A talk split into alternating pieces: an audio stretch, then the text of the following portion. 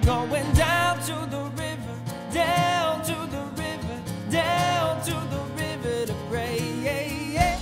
Hi there, and welcome to the media ministry of River Bible Church. I'm Pastor Dustin Daniels, inviting you to visit our website to download today's sermon notes. You can sign up for our newsletter and also submit a prayer request. We would love to pray for you and answer any questions that you may have. For more information, visit riverbible.org. Now let's open up the Word of God together for today's message. Let's dive into God's Word. We're in Matthew chapter 6, verse 10 today. If you don't have a Bible, we do have Bibles in the back. That's our gift to you. Go ahead, stand up, grab one of those, take that home. And as you turn to Matthew chapter 6, let me do a review from last Sunday. Uh, we are continuing our verse by verse study of Matthew's gospel today. We're, we're making our way through the greatest sermon ever preached by the greatest preacher ever, Jesus Christ and his Sermon on the Mount. For the past month, really, Jesus has taught us how and how not to pray. And for the past several weeks, we've studied the importance of the Lord's Prayer. We've learned the joy of, of calling God our Father. He's our Father, He's our Daddy, He's our Papa. And then last Sunday, we also experienced the holiness of God's name. So we put the last two Sundays together. This is as far as we are. Our Father in heaven, your name be honored as holy. Last week, a couple key points. We said this. Number one, God's people are commanded to be holy, but God's name is holy. God's holiness never changes. And yet, God is very, very interested in our slow, progressive change from sinfulness over here to righteousness over there. Key point number two we, we learn that the name of Jesus Christ, when it's taken in vain, or it is taken in vain, because it's the only name that can save. And then today, we come to the third aspect of the Lord's Prayer, and it deals with God's kingdom. Now, keep in mind that the Lord's Prayer has a, specific structure to it. Uh, the Lord's Prayer is an outline. It's, it's one thing, there's nothing wrong with praying through the Lord's Prayer and reading it out loud, nothing wrong with that. But keep in mind that the Lord's Prayer um, is an outline, it has a specific structure to it.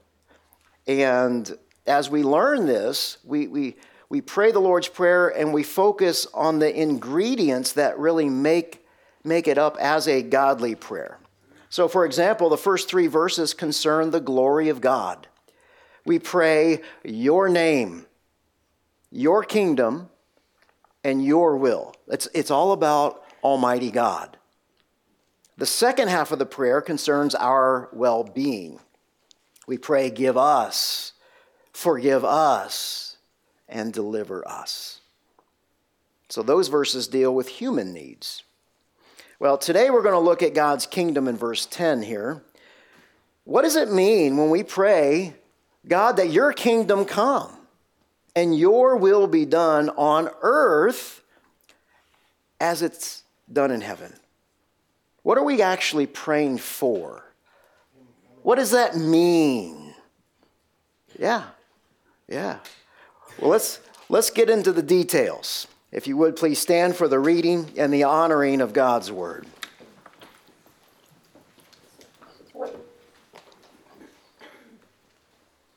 We're going to start in verse 5 to give us a running start here at the, uh, at the Lord's Prayer. And as we have lifted our voices when we sang, I'd invite you to read the words on the screen as we, as we read God's word together as one voice as well. Starting in verse 5. Whenever you pray, you must not be like the hypocrites, because they love to pray, standing in the synagogues and the street corners, to be seen by people. Truly, I tell you, they have their reward. But when you pray, go into your private room, shut your door, and pray to your Father who is in secret. And your Father who sees in secret will reward you. When you pray, don't babble like the Gentiles, since they imagine they'll be heard for their many words. Don't be like them, because your Father knows the things that you need before you ask Him.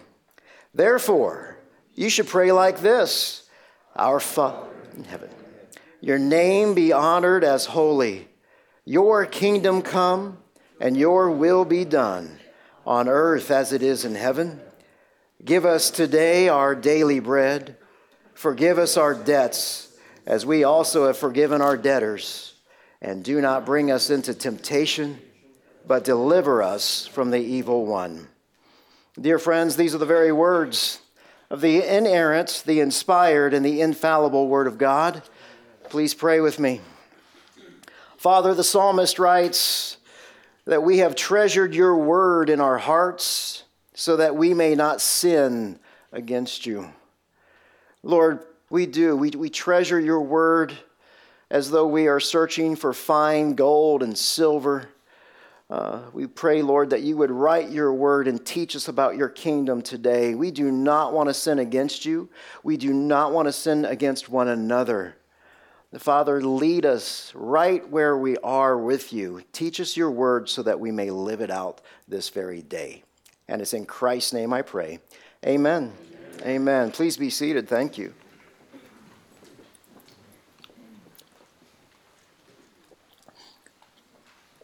Let's take a look at verses 9 and 10 here.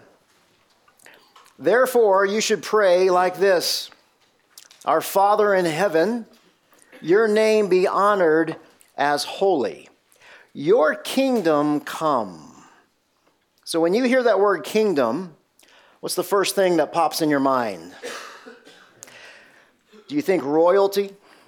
Kings and queens all dressed up in their royal garb, wearing their crowns? Do you picture Mel Gibson as Sir William Wallace in the battle against King Edward I of England? And he screams out, Freedom!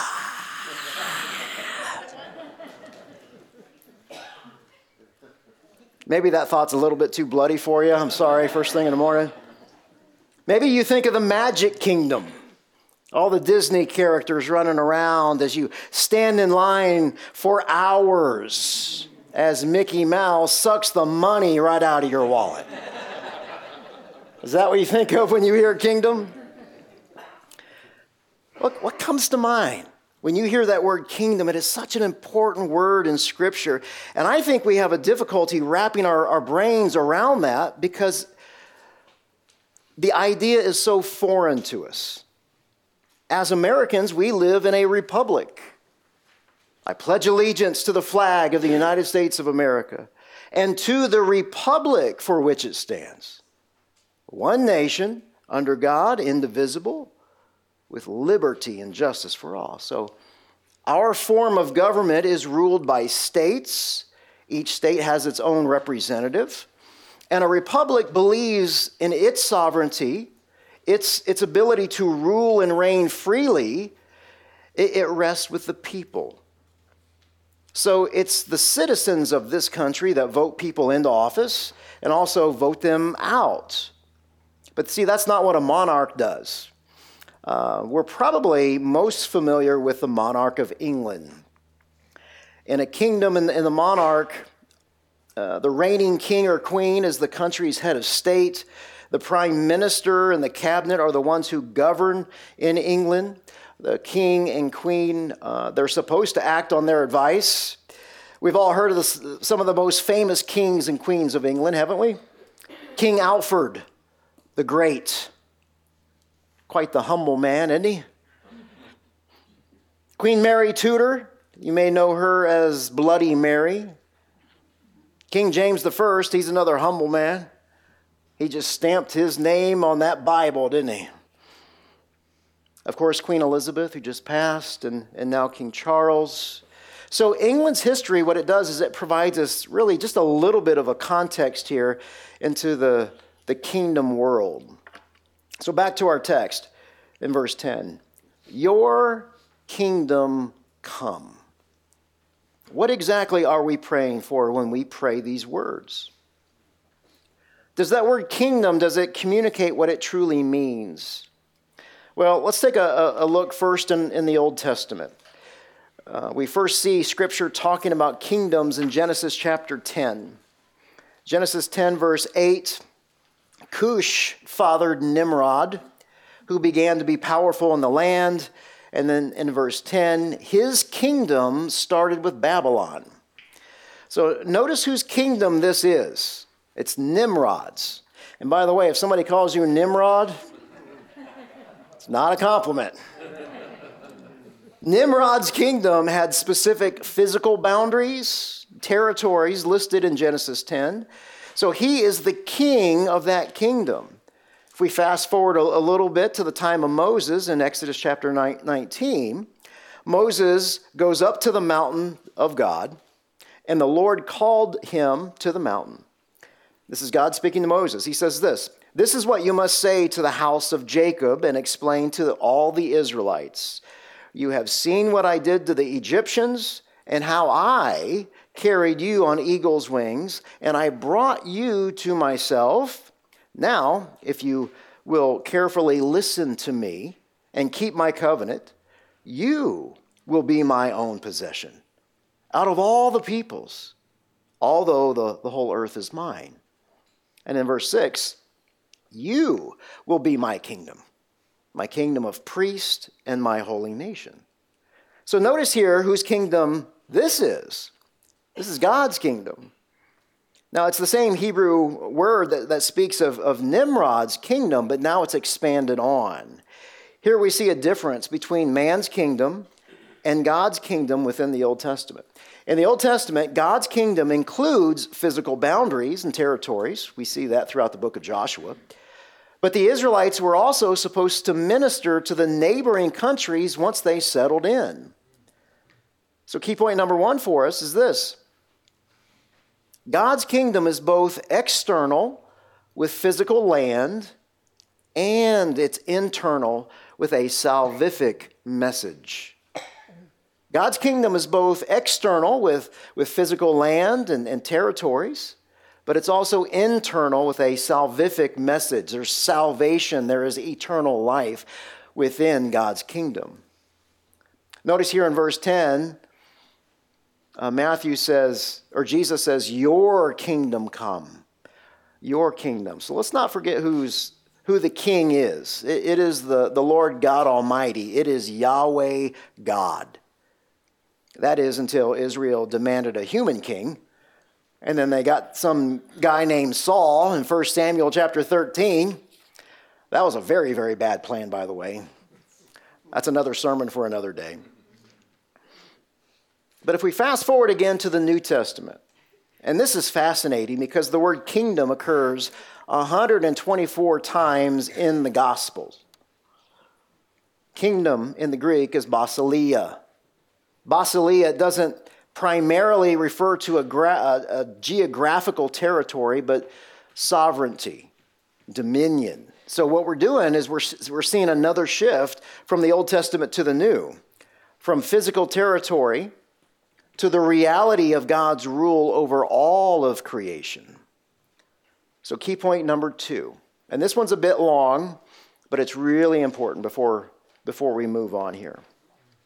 When we pray, Your kingdom come, we're praying for God's government, His administration, and His leadership through Jesus Christ to be established on the earth. When we pray, Your kingdom come, we're praying for God's government, His administration, His leadership through the person and the work of Jesus Christ to be established on the earth. So back to verse 10 Your kingdom come. Your, your kingdom come. That verb there, come, it refers to a decisive time in the future when the kingdom of God will come once and for all. Jesus uses this verb speaking of his second coming when he's talking about end times. Um, so, in other words, God's kingdom will come in its due course on his on God's providential time frame. It's an event that will happen only one time. Come, that the Greek word there is erchomai. And it paints the picture of this, this sudden, this instantaneous coming. And we see this in Matthew chapter 24. Jesus is talking to his disciples, and he says this He says, Look, guys, if anyone tells you, see over there, that's the Messiah, don't believe it. He says, For false messiahs and false prophets, they're going to arise and they're going to perform these great signs and these wonders, these, um, these wonders, these miracles to lead people astray, if possible, even the elect. And then he says, Well, take note. I've already told you in advance, so if they tell you, look, he's over there in the wilderness, you got to go see him. Oh, no, no, no. He's over there in the storeroom, he's in an inner room. Don't believe that either. And here's why. This is why he tells us this. Verse 27 For as the lightning comes from the east and flashes as far as the west, so will be the coming of the Son of Man. So, in other words, nobody's going to miss this event. No one's going to question it. Everybody's going to see it. Back to verse 10. He says, Your kingdom come. Your, your kingdom come really has two elements there's, there's a present focus, and there's also a future focus. And it's significant to note that God's kingdom is already established in the heavens. 1 Timothy 6:15 Paul writes to Tim and he says this God will bring this about in his own time. So the end times he Jesus is the blessed and the only sovereign. He is the king of kings. He is the Lord of lords. So Jesus his kingdom currently spans the entire universe. Jesus is Lord over all creation. So let's talk about the here and now first. And that brings us to key point number three. At this moment in time, God's kingdom on earth, first and foremost, is internal. At this moment in time, God's kingdom on the earth is, first and foremost, it's internal. We are part of the kingdom of God.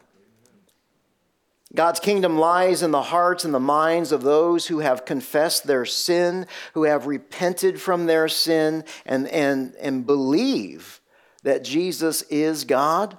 He is Messiah. So, in this sense, praying for the kingdom to come is praying for the salvation of souls. Praying that your kingdom come is about evangelism, it's about witnessing. Praying your kingdom come is praying that God would give us, as the church, this amazing privilege to share Jesus day by day.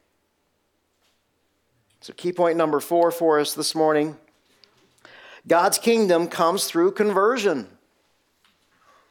God's kingdom comes through conversion. And, and conversion comes in two parts. Number one, God's, God's part, but also number two, our. God's part is the actual converting of that heart, and our part is, the, is called the Great Commission. So let's take a look here. Jesus had already been crucified, he was buried in a grave, and he was dead in the grave for three days. And then, just like he said he would, he gets up and walks out of his grave.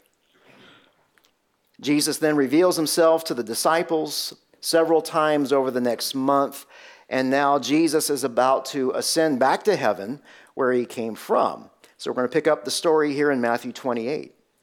The 11 disciples, they traveled to Galilee, to the mountain where Jesus had directed them. So when they, the disciples, when they saw him, Jesus, they worshiped him, but some doubted. Jesus came near and said to them, All authority has been given to me in heaven and on the earth. Go Therefore, and make disciples of all the nations, baptizing them in the name of the Father, and of the Son, and of the Holy Spirit, teaching them to observe everything that I've commanded you. And remember, I'm with you always to the end of the age. So, as, as part of God's kingdom here, we as God's children, we have, com- we have been commissioned to do something with our, our faith that word says it all. We are on a co mission with the Lord Jesus Christ. as blood bought, born again believers, we are tasked to somehow and in some way share our faith with, with unbelievers.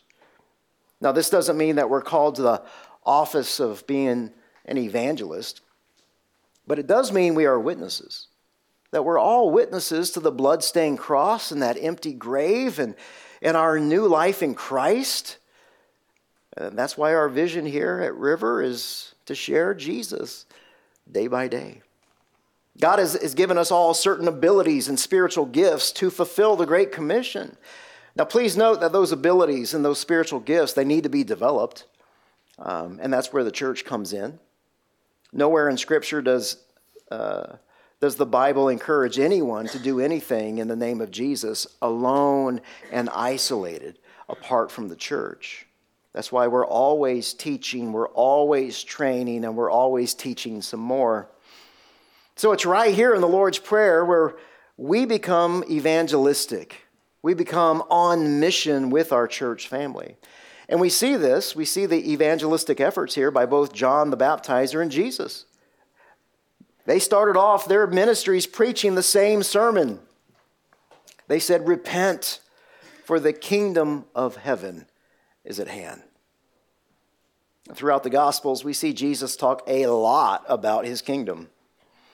It's interesting that before Jesus started preaching about his kingdom, that Satan tempted Jesus with all the earthly kingdoms.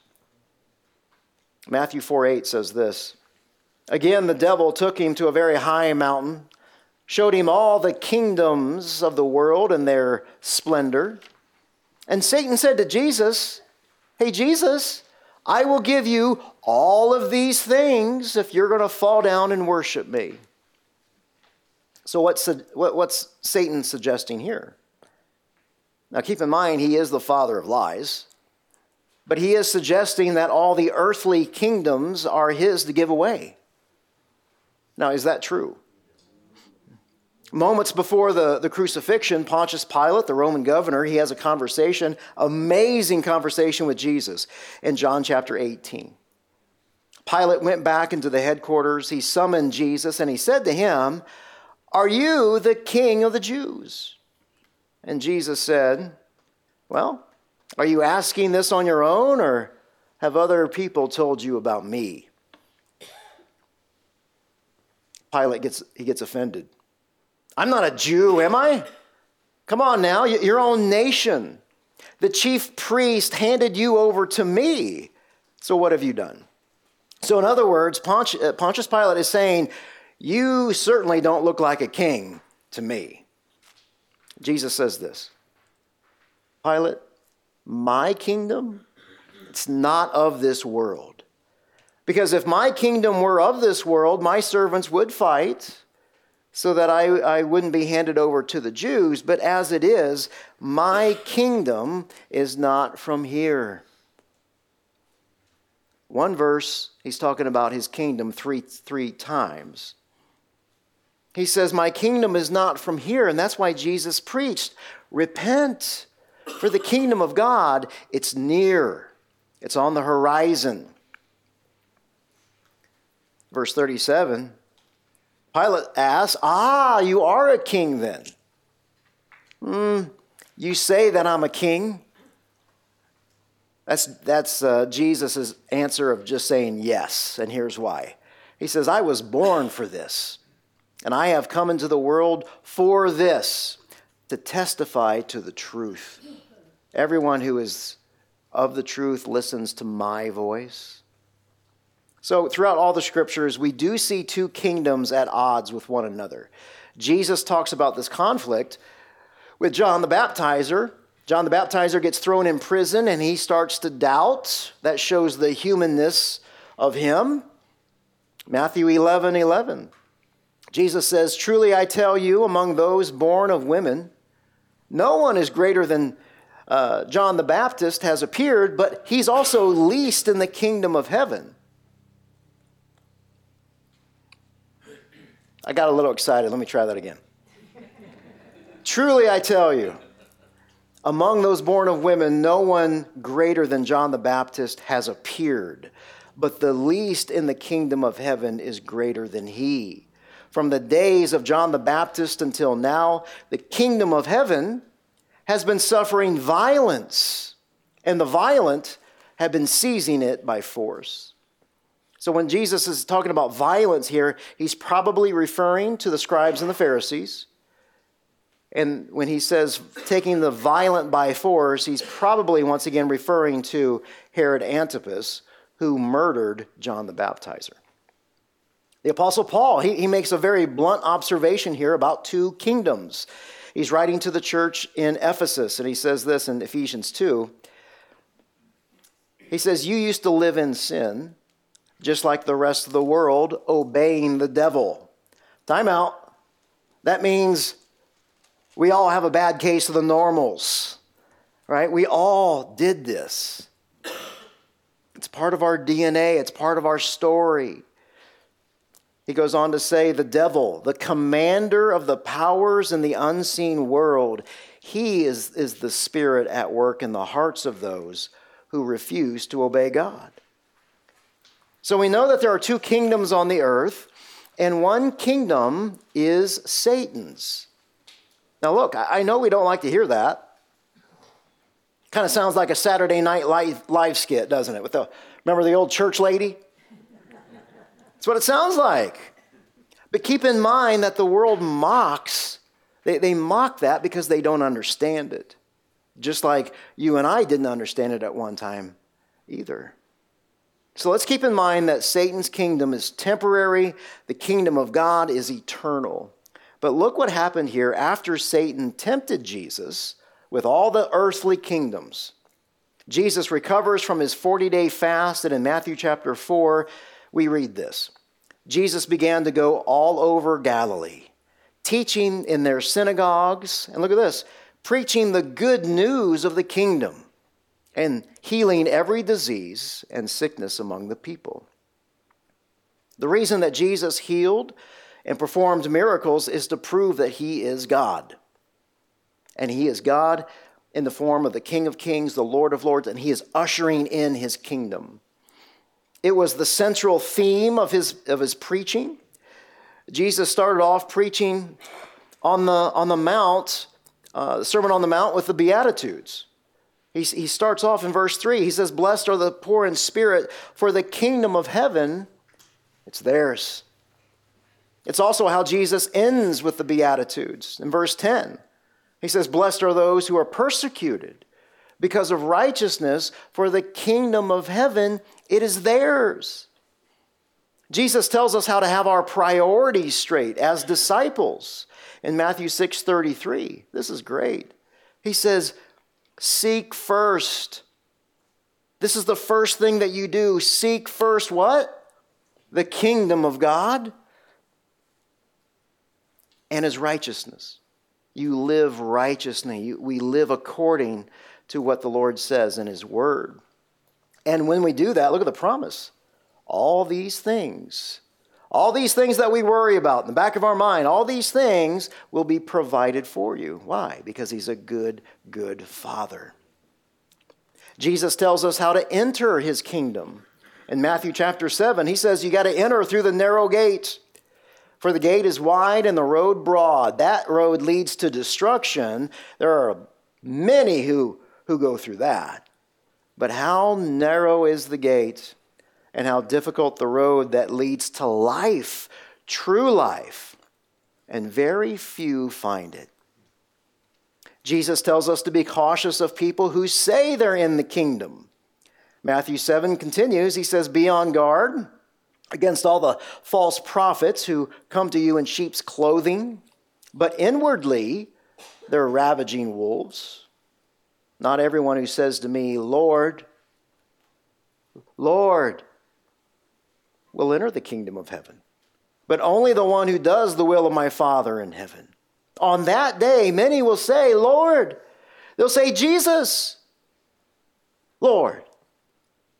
Didn't we prophesy in your name? I love this. Didn't we? Didn't we do all this cool stuff? Instead of the Trinity being Father, Son, and Holy Spirit, is me, myself, and I. Didn't we prophesy in your name? Didn't we drive out demons? Didn't we do miracles in your name? Aren't you impressed, Lord? Lord, aren't you impressed? Notice the ministry it was all about them.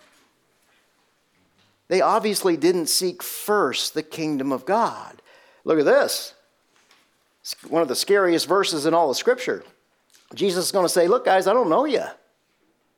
I don't know who you are, and I don't recognize your works.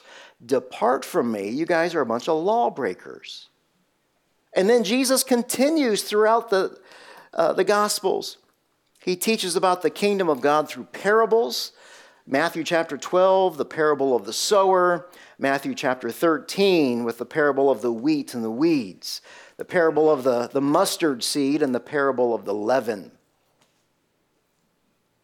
And then, just moments before Jesus' ascension back into heaven, the disciples asked him in the book of Acts, Acts chapter 1.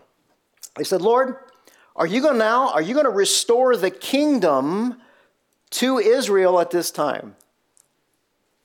Talk about an inappropriate question at that moment. Verse 7. He says, Look, guys, it's not for you to know the times or the periods that the Father has set by his own authority. So, what Jesus is, is saying there is, Look, don't worry about it. Don't worry about it. What I want you to do is I, I do want you to work within the time frame that I've given you to fulfill the Great Commission. And the same is true for us.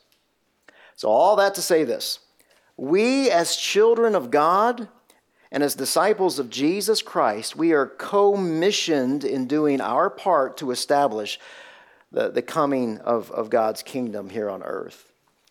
We do this first through our prayers. And then, secondly, we cooperate with God and the, the gifting that God has given to us. So, in other words, the, the only way the kingdom of God will manifest itself in this world before Christ comes is if we display God's kingdom in our lives. Now, God has promised to do his part, but we must also do ours. Now, how scary is that? In my opinion, that's a horrible plan. Because I'm like, hello, God, have, have you met me? Have you met us? We're a mess. And Jesus says, I know, but I'm going to be right there with you. Key point number five John Calvin said this. He said, It is the task of the church to make the invisible kingdom visible. Isn't that good? It is the task of the local church to make the invisible kingdom visible. So that's the present focus of, of that phrase, your, your kingdom come. So let's discuss the future focus.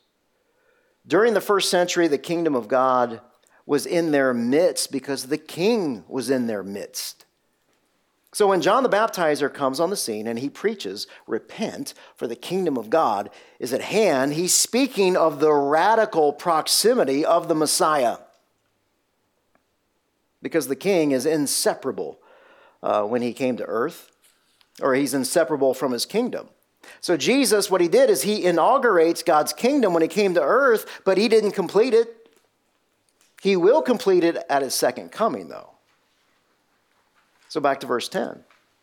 Your will be done on earth as it is in heaven. Your will, not our will, your will, Lord. That, that word will in the Greek is thelema, and it means my wish, my desire, my purpose, um, my resolve for you. So God's will, it means that we have to prepare, we got to prepare ourselves for something we're not used to hearing. God's will in our lives in the kingdom of God is unconventional. It is uncommon. It is radical. It is revolutionary. It's an alternative to our way of thinking. God speaks through the Old Testament prophet Isaiah. He says this Isaiah 55 9. For as heaven is higher than the earth, so are my ways. They're higher than your ways. And my thoughts are higher than your thoughts. God doesn't work like us, He doesn't think like us. Isn't that good news? Praise God. The psalmist says in Psalm 37 4, he says, Take delight in the Lord, and he will give you your heart's desires. Psalm 24, may he give you what your heart desires and fulfill your whole purpose. So it is through prayer where God changes our desires towards his will be done, not ours. So let's put this whole thing back together. Matthew um, verse chapter 6 verse 9.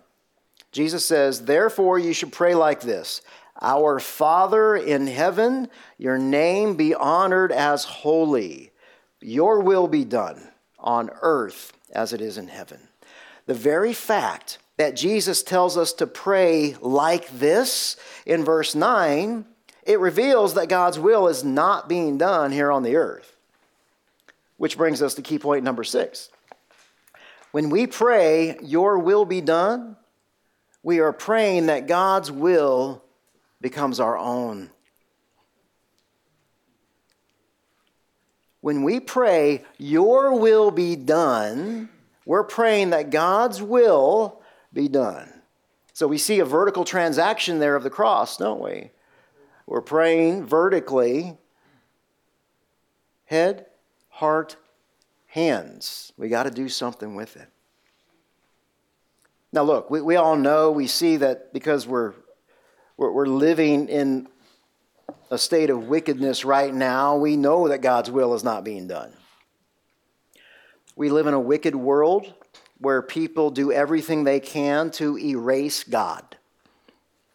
They think that if they can get rid of God, well, then they can eliminate God's law. Ah. And if they can eliminate the law, then they negate their need for a Savior. Because they're their own God and they're going to live by their own laws and their own self designed kingdom. So, in other words, the world, if the world can get rid of the kingdom of God, they don't have to be accountable to the King of Kings. If the world can eradicate God, there will be no judgment day. But, dear friends, judgment day is coming, and everybody is responsible for themselves. However, as we've, we, we learn to apply what we learned today, let's look at verse 10 one more time. And, and here's the prayer for this week Your kingdom come, Lord God, through me. Your kingdom come and your will be done through me on earth as it is in heaven. When we get this into our bones, we start to understand why the first part of God's of the Lord's prayer is all about God. Because when we recognize God as a father, that his name is holy, and that his, his will and his, his kingdom is in our hearts, dear friends, he will work through us. And we just we can't keep it head, heart, hands, we can't keep it to ourselves. Your kingdom come through me, your will be done through me on earth as it is in heaven. Father, what an amazing time to open up your word. Thank you for teaching us about your kingdom. Thank you for teaching us about your will and, and how your will is accomplished. And I sense like we are we're, we're seeing this real time right now in the Verde Valley. As you continue to bring your churches together, people together, unified together. This, this is a manifestation of your kingdom come. And Father, we just want to honor you and we want to praise you and thank you for allowing us to have a front row seat to it all. I pray, Lord God, that um, as we pray for your kingdom come in the Verde Valley, that we wait expectantly for you to do your part and at the same time, Lord, that you would move us in ours as well.